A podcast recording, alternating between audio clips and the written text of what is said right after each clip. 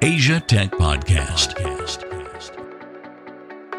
Voice of the Asian tech ecosystem.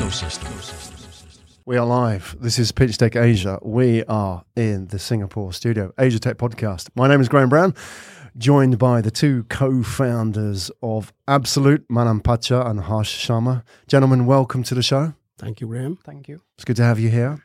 Good to be here. So, we're going to talk about Absolute. We're going to talk about your journey coming from India to Singapore, the problem that you are solving. And um, I know you've got a few shout outs as Yes. well. We'll do those in a minute. Hold fire on those, Manan. Um, so let me uh, ask first. You you guys came from Antler. What was the story there? Because obviously we know Antler very well. You've had a uh, yep. a So we are relationship with those currently in the Antler cohort, Yeah. and we essentially started the current program. It started on the 21st of January. Yeah. Me and Harsh have pretty much just known each other since then. oh, you met at the yeah, Antler. we met each other at Antler. okay at the what sort of point in your journey did you meet? Because I know they do a lot of sort of um, they place a lot of focus on co-founders meeting on the program, right? Right. So Right. we With are yourselves, how did that on day one. Basically, we had introduction. So I heard about Harsh, and Harsh heard about me. Right. And then we are both smokers. Okay. So then that's where the real networking happened. It was a marriage made in heaven. so you didn't know each other before the program? No. All right. No. Okay. So obviously, I want to know a little bit about your backgrounds as well, because I guess one of you is probably more technical, probably one of you is more sort of front facing and so on. But before we go there's the shout outs. Let's get them out of the way, Manan. So, All right. who, who do you want to shout out to? and by the way, if you're one of the people that Manan is, or Harsh is shouting out to, then please let us know in the comments or like this video as well. So, go ahead. Absolutely. So first shout out goes to Bjorn from Antler. Bjorn, you're great. Challenge accepted and delivered. All right. And the second one is to one of my dearest friend, Mr. Dhruv Luthra. And I would like to say sorry live here. And Dhruv, I am really sorry. Let's get back to work. All right. Okay. there you go. Is that off your chest? Are you Yes, done? off my chest. So was it Bjorn that got you here? Was he the one that said you've got to come? Uh, no, actually, I saw you. I mean, one of your videos. I think one of your AMAs or something. I can't recall which one. And then I reached out to you on LinkedIn and asked, "Hey, what's all this about?" And then the story continued from there. Awesome. Good for you. All right. A um, little bit of background first. You're both from India, different parts of India. Yeah. Um, Harsh yourself from.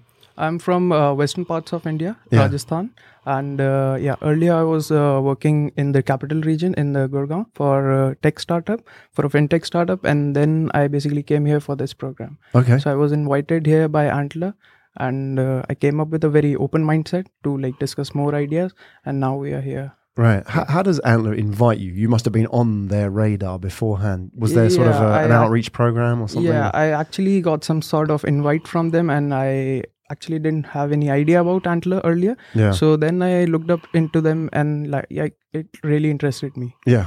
Okay. So had you been to Singapore before? No, this is my first right. time. So this was a bit of a risk and an adventure for you as well. Exactly, exactly. Good for you. You made the move. Manan, yourself, what was the story? So my story is, I was actually, I mean, post working in the corporate world, got a bit of disgruntlement in me, wanted to go do something different, and my idea was, diff- my idea of different was that let me just go and do an MBA.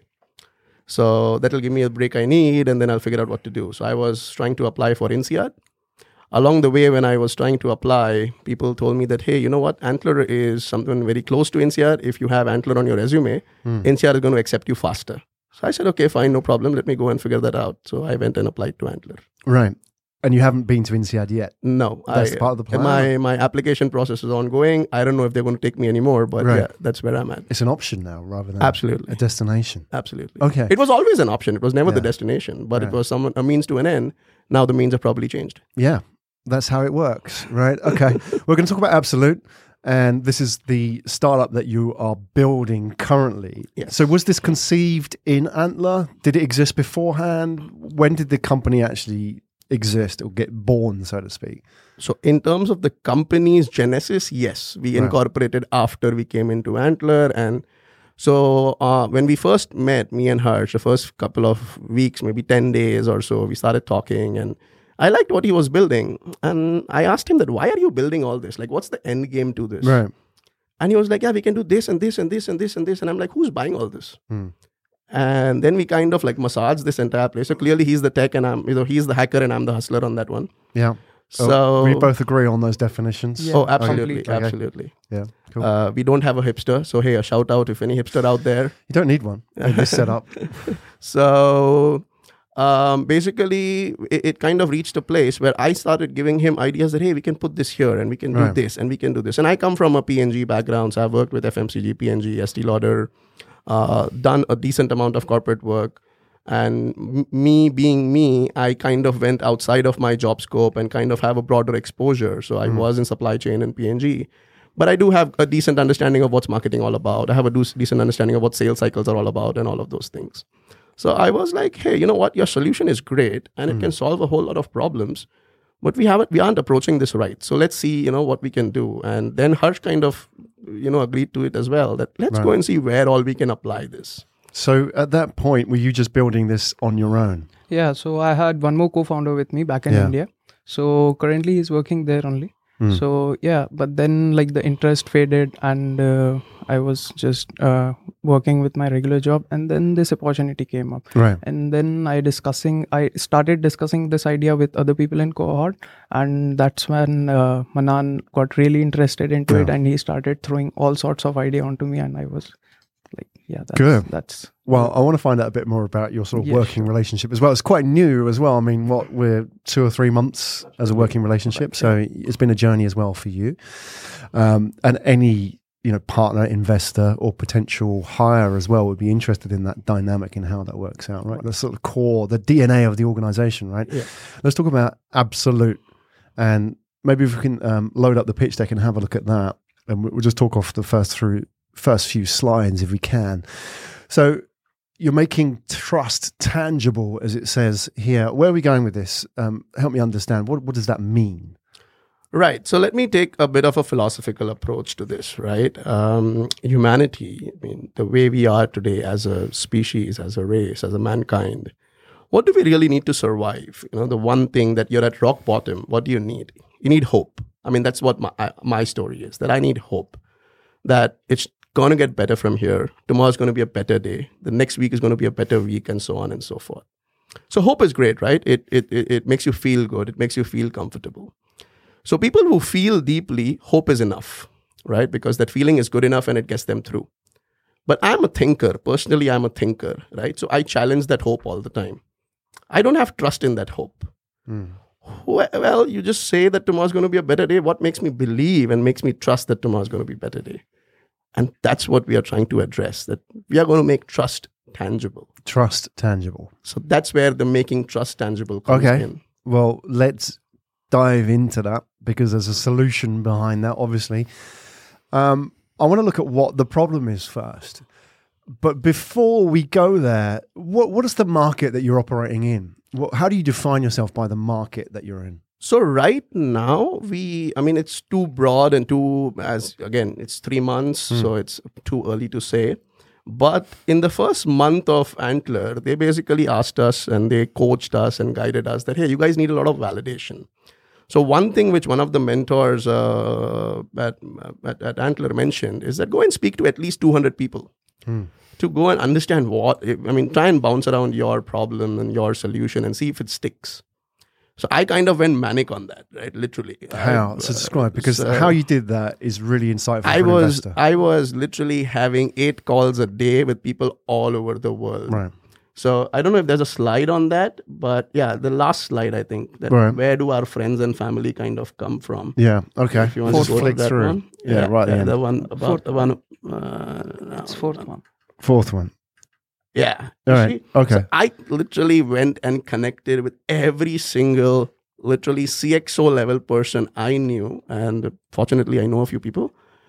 And I was like, let's get into a 15 minute call, right? Let me, let me, let me, exp- let me help, help me understand how do you build trust in your industry? Yeah. So I was in call with Toulouse, Airbus. I was in calls with higher people in Delphi.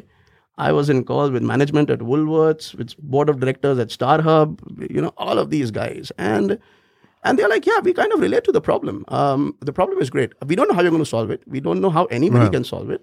But if you manage to solve it, I'm sure people are going to buy it. I don't What, know. what was that problem then? What The, the, the trust part, right? right, but what? Let, us sort of So- kind of drill down on that. Right. So let's say if I talk about FMCG in particular, right? Right. So let me talk about, I won't name brands here, Yeah. but based on my experience, you can kind of guess the brands. Um, so how they, they are basically worried about counterfeits. They Hmm. are worried about when a consumer actually walks into the store and tries to buy their product, they want to make sure that it's coming, the provenance of the product can be proven correctly. Yeah.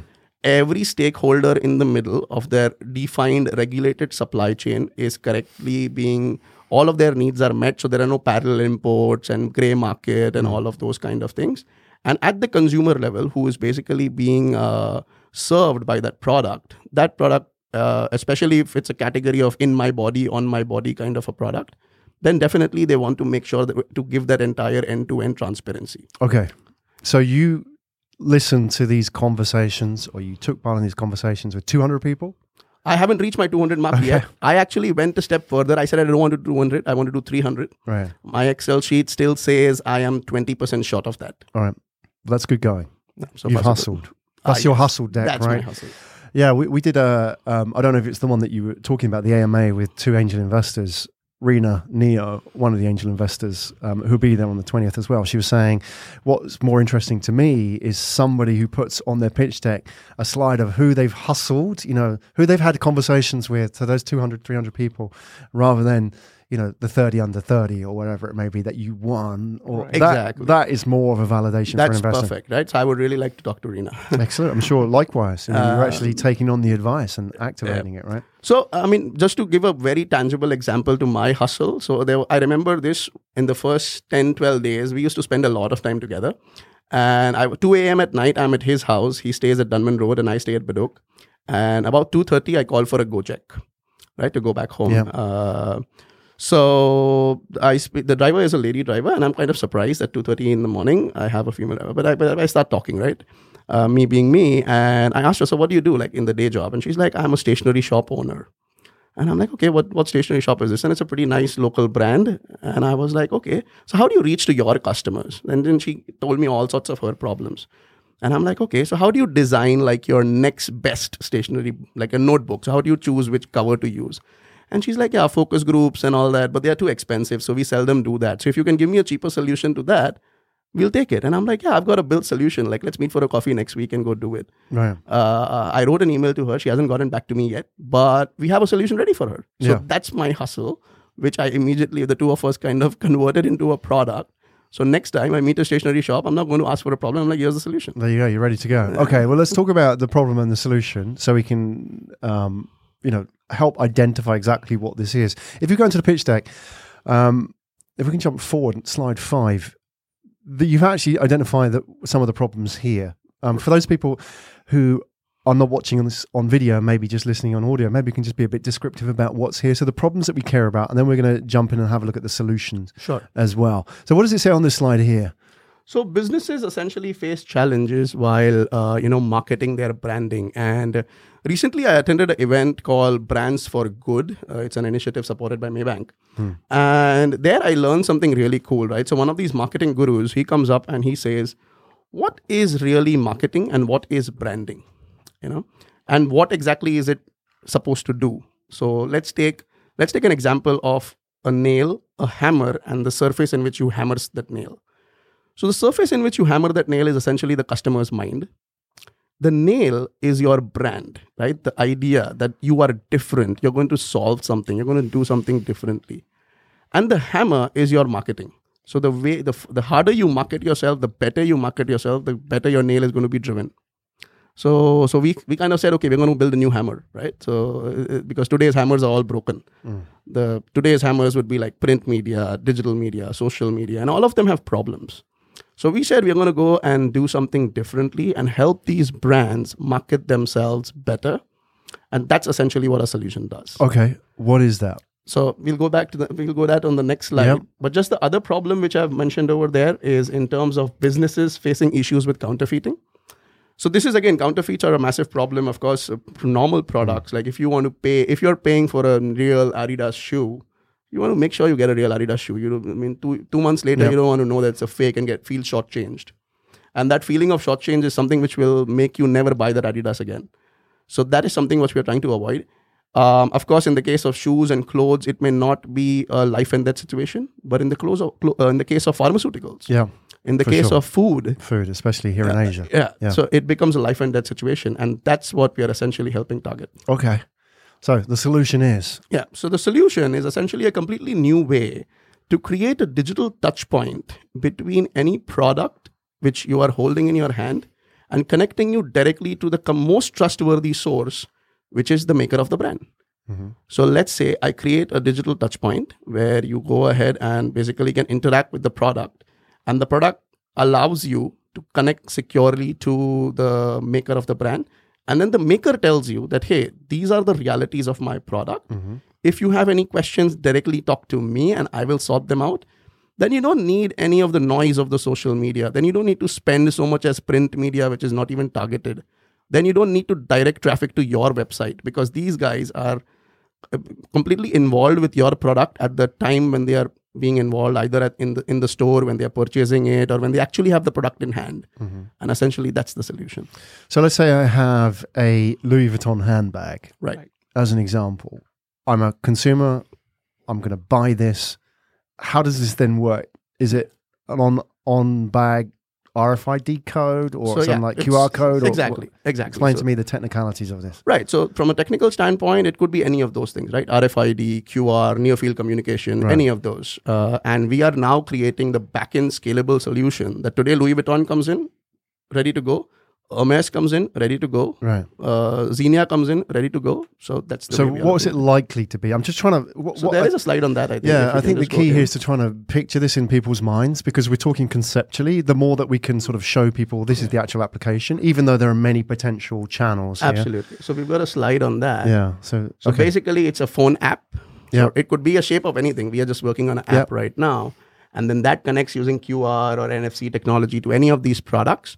And then it securely connects you back to the backend, which is a trusted destination, which is controlled only by the brand owner and the maker of the products. How do I know it's controlled by the brand owner? So It's not- that's the authenticity that we Yeah. build. And of course, we are playing with how we how do we kind of safeguard those things. So you're right on raising that question. yeah, because it may be a, a fake. Absolutely, shop front, absolutely, if you like. absolutely, Yeah, yeah. absolutely. So we are bas- we we we will the, the challenge that we are at now is building ourselves to be be seen as credible ourselves. So we kind of become the gold standard of credibility. Right. Okay. So let's review. Effectively, you've identified the problem of trust.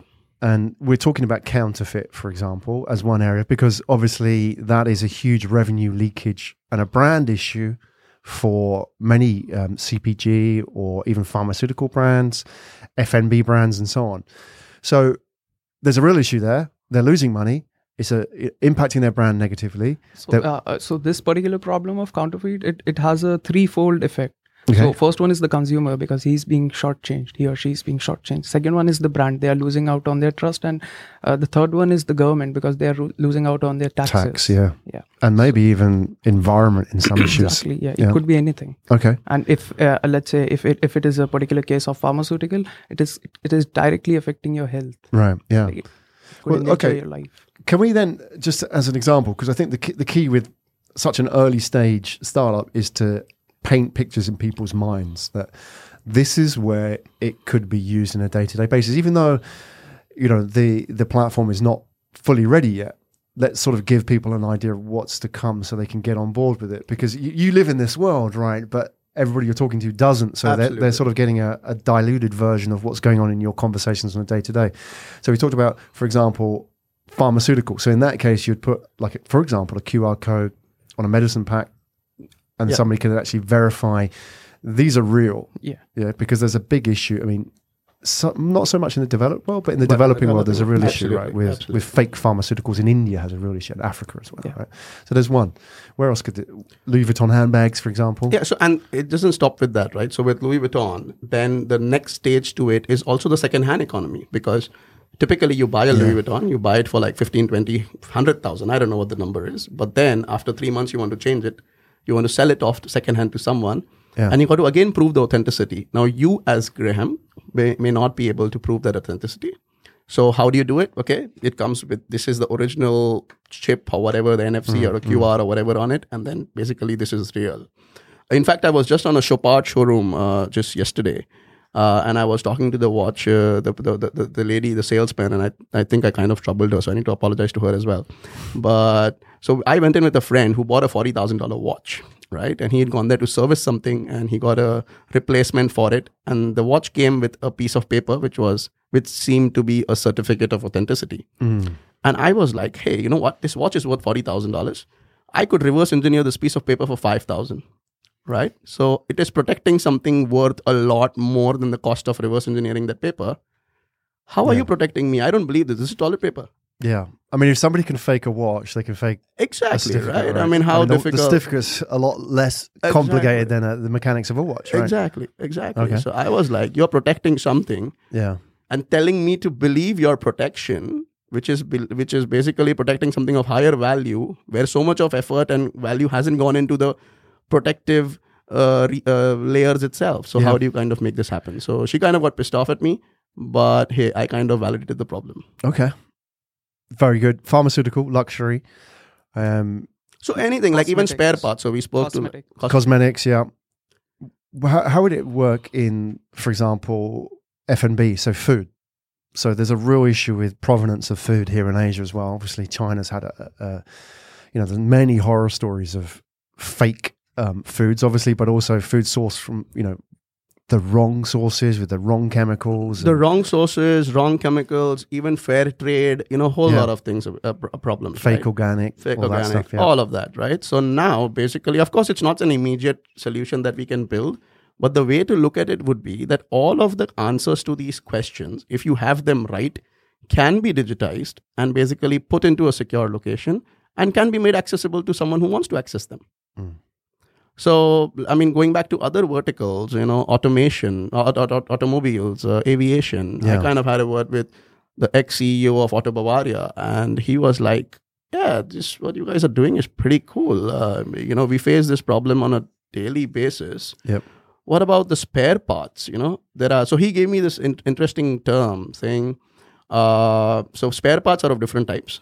One is it comes from the manufacturer, which is expensive and good quality, nothing to be worried about. The second quality, so the second type is basically the OEMs. So the OEMs kind of build the spare parts and sell it, but they don't have to pay the licensing fee anymore. So they are cheaper, but they're good enough. And the last category is the scary one because they are known as will fit parts. So, so you go to a cheap mechanic and he says, okay, this will fit, just go ahead and put it in. But then your car breaks down on the causeway. So, how do you uh, help make sure? And sometimes the scrupulous mechanics can go ahead and uh, uh, you know sell a will fit part as an OEM and create a uh, you know make a quick buck, but then it causes trouble for you. Absolutely. I've even heard of people taking um, cars in for exchange or to get fit, and they'll actually take out Absolutely, parts and replace them with counterfeits. Right, That exists, right? Right. Um, another area as well. I'm a cyclist. Yes, this is a huge area. exactly. The- So I mean, like I, I used to cycle as well. Yeah. I own a sh- uh, you know bike which has a Shimano with Tiagra as well, and it has the same concerns. I mean, when I when I go and uh, you know work on replace my I mean service my gears, Mm. how do I know if something real or not? Yeah, exactly. Okay, good. So we've identified potential verticals for this, and I'm sure there's a lot more. How do you make money out of this? Where's the the revenue model in this? So revenue model right now, the way we are looking at it, and this is very, very fluid, right? So Hmm. right now, on an immediate basis, we are not looking at making a quick buck. This is a long-term thing for us. Um, so we haven't really looked at it in e- at at every single moment that we can make money. But at a top line, being able to you know give a solution to a brand and who, who can then go ahead and prove all of these this authenticity is and is basically enough for us to make money from. Uh, going forward, uh, there are other ways to do like the QR codes or the NFC chips or whatever we can go and, and since we own that part of it, so we could make up you know make up something on that as well. Uh, so there is a SaaS subscription model which we can work out with the brands that hey to be part of the ecosystem and continue using us, you got to pay us this subscription fee on a monthly basis. So those are the various uh, you know revenue fields that we have looked at. Okay, and how do you get the the end users, the consumers using this? Because that's going to be a challenge, isn't it? Because Right. they can pay as a SaaS model to implement this, but you have to have a, a consumer at the other end who's willing to use it. Right? Absolutely, and that's where uh, it's it would be a shared responsibility between us and the brands. So some brands already have a whole lot of assets. So like one of the pilots that we are doing right now, with a fashion designer in India. Uh, she has a beautiful story to tell. Uh, she ha- she makes all of her products uh, the right way. Uh, there is a lot, and her products are basically her clothing and everything is made by a rural population. So there is a lot of employment that she's creating, and every piece that she creates and every piece that she sells, there is a story to tell. So and there is content available for all of this. So and she's already trying to share that content using the ineffective mediums of today which she's already agreed that these are ineffective. You know, what you're giving me is going to be a lot more efficient and a lot more effective. So now she's sharing the responsibility for with us that hey, you know, just give me this platform. I will market it to the people who are in getting involved with my clothes or my products, and I'll tell them, hey, you know what, you want to know more? Just use your phone in this manner, and we've got some engagement from the consumers there.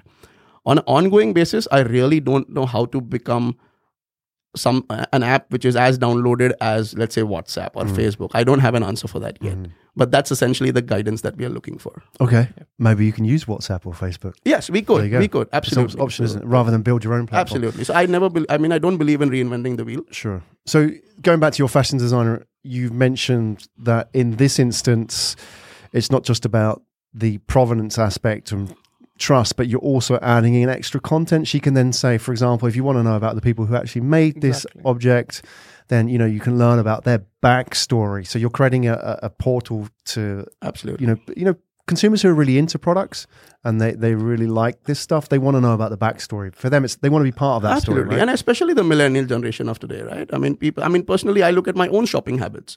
I'm an extremely, extremely value conscious shopper. When I buy something, I, I, I mean, and I used to be in the corporate world, so I wouldn't say that I don't make money. I made money. But when I spent that money, I was extremely, extremely cautious on how I'm spending it. Why am, am I paying thousand bucks for that pair of shoes? yeah. I have thousand bucks to pay for the shoes. That's not the problem. But I really need to understand why am I paying the thousand bucks. So if the brand can convince me that hey, this is why you're paying the thousand bucks, I'm willing to pay for it. Mm. Could you also, I mean, I'm just wondering, like with food, in one of the aspects is if you're value conscious, there's another aspect of being health conscious as well. Yes, absolutely. Some people want to find out about organic or they want to find out the ingredients. Is it GMO? Absolutely. Is it, for example, does it contain allergens? Not all packaging has that, or if it does, it's becoming more and more complicated, isn't it? The packaging, like now, there used to be there used to be a time when you just put it contains dairy, but now it has to have like twenty different allergens on there. And on top of this, all this is like written in a really, really small font. Yeah, and if you're my age and you've got children and you're struggling to see, Absolutely. I'm serious. You're, Like, you're completely right. And know? I mean, recently um, the European Union went ahead and made some directives as to what is all the information that needs to be printed on a cigarette carton. yeah, And if I were to go ahead and say that by 2022, if they are to follow the letter of the law and put in all that information, either the carton has to be that that pack has to become you know, you know three or four times its size,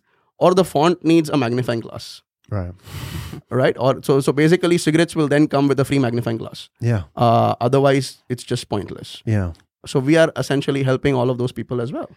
There, there is a bottleneck there in, in consumer packaging, isn't it? That consumer packaging over time is only going to get smaller in theory or less. It's not going to get bigger. Right. Yet the information that brands want to put on a package is going to increase because consumers like yourselves, as you say you're, you're value conscious, will demand more, right?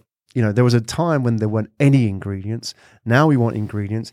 Now we want allergens. Now we want nutritional information. And where does it go from there? There's going to be a lot more. You know, where was this made? Who made this? When was this delivered? And so on. How do you get that all onto a package? I mean, Exactly. cigarette example is going to apply to everything, isn't Exactly. it? So exactly. that's the bottleneck, you know, and that is the real estate that's fixed, isn't it? If somebody can deal with that, Right. somebody can come up with a problem. Right. So that's essentially, I mean, one of the verticals that we would look at as well. Like, how do we help brands communicate everything that they want, Yeah. be it provenance, value conscious, health conscious? I mean, they are the best guys to know what their customer archetypes, archetypes are. They are the best guys to know how they want to sell the product. We are not helping them do their market, their their brand creation for them, hmm. but they have put in all this effort. Like being from P&G, I have seen the amount of effort that used to go in into making all of this material and content and then you kind of so so so, so P&G is great with TV, right? I mean, they created soap opera, so really really great stuff. So imagine trying to put like six, eight months or maybe a year's worth of content into a thirty second copy or a twenty five second copy, and it's difficult. So either there is a lot left behind, which is still available, or it's just not good enough. Uh, and and now we are kind of just exploding that real estate and saying, okay, you can go ahead and put whatever you want. Hmm. We'll just keep making more space for you. So, Yeah. And in theory, it's unlimited, isn't it? There's no shelf space. There's no absolutely. packaging real estate that you Exactly. have to work within the confines Exactly. of, right? Very interesting. And um, okay, so thank you for the walkthrough on the product side. Let's talk about the journey. So at the top of the show, we talked about the fact that you both met at Antler. So now in March, you are coming up to like two months, right? Is that Mhm. about right? Yep. Very early stages. Is it just the two of you at the moment? Yes. Okay. So we've got two. I mean, as part of co-founders, as part of the officially on the company, it's just the two of us. Okay. But we've got a whole lot of friends and family who's helping Sure. us. always helps when you're a startup. So there's the two of you. What happens next? So for those that aren't familiar with an accelerator program, how does it work from here? So you are coming up to the second half of the program now, right? Or the back, the business end of the program. You're preparing for demo day. So it's not yet preparing for demo day. Uh, basically, how Antler works, and this is, I mean, I'm just kind of trying to put my opinion here or my way of the way what I see. Uh, of course, Antler would do a better job at it. So the way it works is the first two two and a half months is when is is, is literally the first part, and after that, the preparations for demo day begin. Okay. And in the first two and a half months, they will make a decision that if they want to invest in us, uh, or let us know that you know are we even going to get some investment from them, which they can invest in us over the next three four months. Um, so we are still in that phase. Yeah. Uh, we haven't really reached the demo day phase yet. Right. Okay. What point do you start actively going out there and raising funds? Um, again, this is a question which you asked me. So, to personally, as a startup, uh, so, uh, last year I was working for another startup. So, I've kind of learned that you never say no to raising funds. Uh, you always build that uh, connection. You always go and have that first coffee. Um, so, we are always willing to talk to people. Uh, in terms of actively raising funds, I guess we'll be waiting for what Antler does and how how how we kind of progress with them. Uh, and then we, and right now we don't even know how much we really need. So Yeah. at the end of the day, it comes down to how much of my soul we, I need to sell to uh, you know be able to get that fund and what, what what's it coming with. Okay. At what point do you think you'll know you're ready and when you have a number? I suppose a month more. Yeah. Probably a month. When you come I think I, I think let's commit here, Harsh, that a month more, and that's what we target for then. So, Right. Okay. Good. Uh, You're right. Start talking to angel investors before you need their money. Yeah. The biggest mistake that founders make is see that angel investors as ATMs. And yeah, that and and and, they're human beings, right? Right. And I think if you start early, they can offer advice. And if you take the on board the advice, make changes, that increases your chance of success. Absolutely, absolutely. And I think we kind of discussed this on email as well, right? I mean, I am not looking as uh, as an at, an investor as just someone as an ATM who's going to put money. Right now, we are pretty much in zero gravity still. Uh, you know, we just discussed so many different verticals, and and we could shoot off in any of those directions as of Yeah. now, and all of them pretty big in my mind, right? And all of them solvable and real problems to be solved there we just don't know how difficult it is to solve any of those problems Yeah. yet and how long will each of those verticals take to conquer So, is there somebody, for example, is there some skill or is there some experience base that you really would like to talk to somebody about? For example, if, you know, if you were specifically targeting logistics and you didn't come from a logistics background, but you had a great, you know, solution, you would love to talk to somebody who's, you know, 15, 20 years in logistics. It may be an investor, it may be a mentor, it may be somebody who can simply open doors. Is there anybody, for example, that has a, a domain um, sector expertise or a certain hard skill that you would like to talk to at this early stage? So hard skills definitely i mean uh, uh, right now i mean this again we, we we've been focusing a lot on marketing and branding and basically working so from that standpoint i do have mentors and people that i reach out to from my P&G experience and all of that so more of those people would definitely help but that is a that is an area or a network which i already have But what I, what we would really need as of now is the question that you mentioned. You know, how do we kind of get people to use this? How do we get users to adopt? How do we communicate that to users uh, at, and create the pull for our business as opposed to us trying to hustle and push? Yeah. Uh, so someone who's done that kind of scalable, uh, you know, work. Someone who from early days of WhatsApp, let's say, Right. Did Application they- side, mobile application yeah, would be a good thing. Right, Yeah. right. So someone who is basically had that journey, who started with pretty much nothing and Yeah. had like 500 million downloads. I don't know. I mean, the random number there, but but good someone who's gone kind of looked at that and been a part of that, and what are the things to think about? Though those would be an interesting. That would be an interesting area for us to you know get to know someone. Yeah. You really want to get up the learning curve fast and learn from their mistakes because educating the market can be hugely costly. Absolutely so somebody who's done that, absolutely. who has learned the hard way, if you like, Yeah. they could have a good conversation with you. Yes, absolutely. And they, they can tell you, look, you know, don't do this, do that, Yeah. follow this path. Yeah. Don't even think about that, but that's going to save you a lot of time and money, right? right and personally i mean being a thinker it allows me to get give that respect to that person immediately because he's been there done that Yeah. You know i end up having a few coffee conversations with people who haven't done that much and are basically saying hey you know what you got to go do this but how do you know it's going to work Yeah. There's plenty of advice out there. yeah We know exactly that. It's, it's more in supply than demand. right? yeah so we got to filter that out Okay, and as an fine. early stage i mean that's where uh, we, uh, we struggle with Okay, well, we put it out there. So anybody that is listening, watching from that background, it would be great to reach out to these chaps as well. thank you Okay, and um, just a little bit about your sort of working relationship as well. So I, I think it's quite clear that you have different personalities and you come across differently and you have different strengths as well. How, how's that been for sort of working together? Have you found a, a couple of months? May- Maybe we can ask Harsh Yeah. because you're sort of le- you're Yeah. more of the quieter type. So Yeah, so uh, like to get to know uh, uh, each other better, so we did uh, some sort of hackathon kind of thing. Like that was totally off track what we are building right now, but we like somehow managed to build it in two days, and uh, Manan was eventually able to sell it, like Mm. to get to the probable customers. So that basically built confidence between both of us. Ki, okay, so he's the proper hustler guy, I'm the hacker guy, and we'll build this thing. yeah, Yeah. yeah. Is that within Antler? You did that? Uh, yeah, during our antler day, initial days. So like we wanted to. What did you something. build?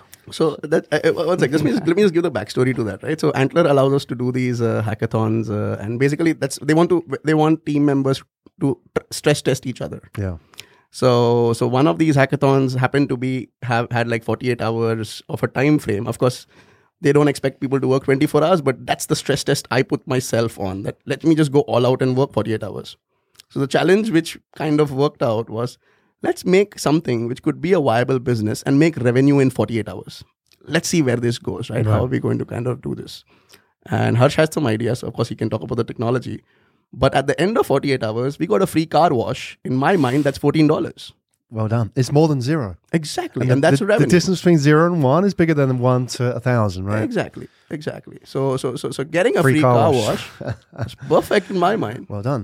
And so, in the forty-eight hours, did you sleep? Ah, yes, we did. Uh, Yeah. I think We about slept six eight hours. Sixty-eight hours. There you go.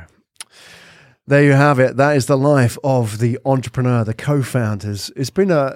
I've enjoyed actually speaking to you chaps as well, and I can see. And I think what I've really enjoyed is your very early stage in the journey, but it's not like you're um, without the skills or the right ideas. You've got the the track is set in place, and you've got great support with Antler as well.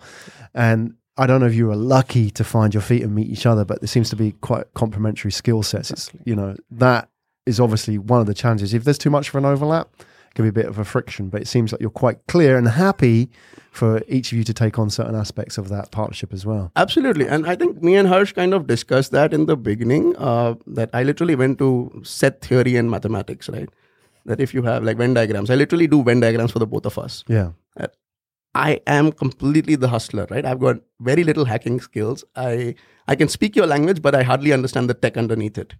Uh, and Harsh is like, yeah, I can build a lot, but I don't know how to sell, right? And uh, so so my point was that let the overlap just be the vision, Yeah. right? Everything else doesn't matter because then we we're going to be complementary to each other and essentially even when like looking at potential teammates looking at potential people to hire in the early days that's the way i'm looking at it i mean i would appreciate your feedback and guidance on that as to how much of an overlap is really good but right now between he, me and harsh i would say the vision is the pretty much the only overlap yeah. Well, you've already stress tested it as well, and I think that is critical because you. And It's all is- very well, and my favorite startup quote of the moment is Mike Tyson, who says, "Everybody has a plan until they get punched in the face." And I think startup life is like that. Everybody goes out with a strategy, but when the SH1T hits the fan, let's see how they really get on together, right? Let's see how they really cope. And that is the ultimate test. And if you've been through that, everything else falls apart. You know, with the right people, strategy just comes, right? You know, it all falls into place. And the fact you've been through these pressure cooker environments is, I think, for anybody looking outside, whether they're potential hire, partner, client, investor, you know, that's one box checked off. Right? Right. That's one. That's one thing de-risked. Is that okay? How are these guys going to really cope?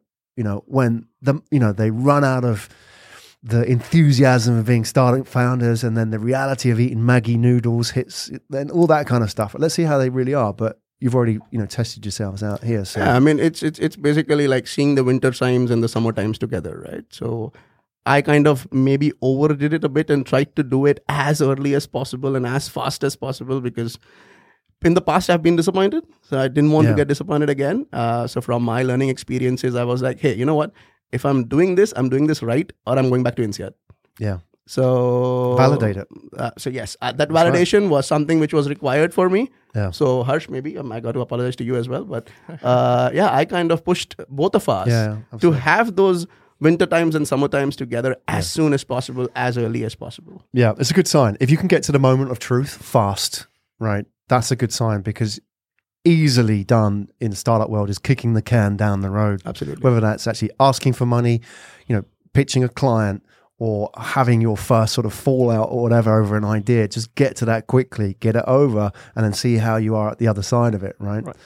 Um, so far, so good. Two months Absolutely. in. Yeah. Chaps, it's been a real pleasure having you on the show. Thank you. Manan and Harsh from Absolute. I think this is the beginning, and hopefully a part two is due at some point, right? And I think We'll look forward to it, You know, it's a journey.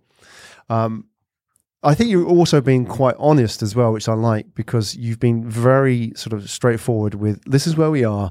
We don't have all the answers, so I, you know, investors don't like BS. You know, when you try and style your way out of not knowing about a certain industry, but you're very honest and upfront and said, look, this is what we're building. We know there's a problem. We don't have the full solution yet. We don't know all these different industries, but we're here and we're asking for help. That sort of checks another box for an investor because if you say, yeah, I know, I know all of this, it's fine, it works. And we, you know, we have a product, but I can't show you yet, all those kind of things. So good on that front. And I'm glad that you came with that sort of candor as well, because that's really appreciated and refreshing as well in the startup world. Thank so you. I'm wishing you all the best. What is the best way for anybody watching, whether they're a potential investor, potential partner, potential hire, long term, anybody that's inspired by your story? Um, how would you like them to reach out to you? Um, well, they can just reach out to us via our website, www.justabsolute.com, or my email address is manan, M-A-N-N-A-N at justabsolute.com, and Harsh can be reached at harsh at justabsolute.com. So H-A-R-S-H. Excellent. All the details in the show notes. Gentlemen, thank you so much for sharing your journey today. It's been a real pleasure. Thank you, Graham. Thank you, Graham. You've been listening to Asia Tech Podcast. Find out more at atp.show.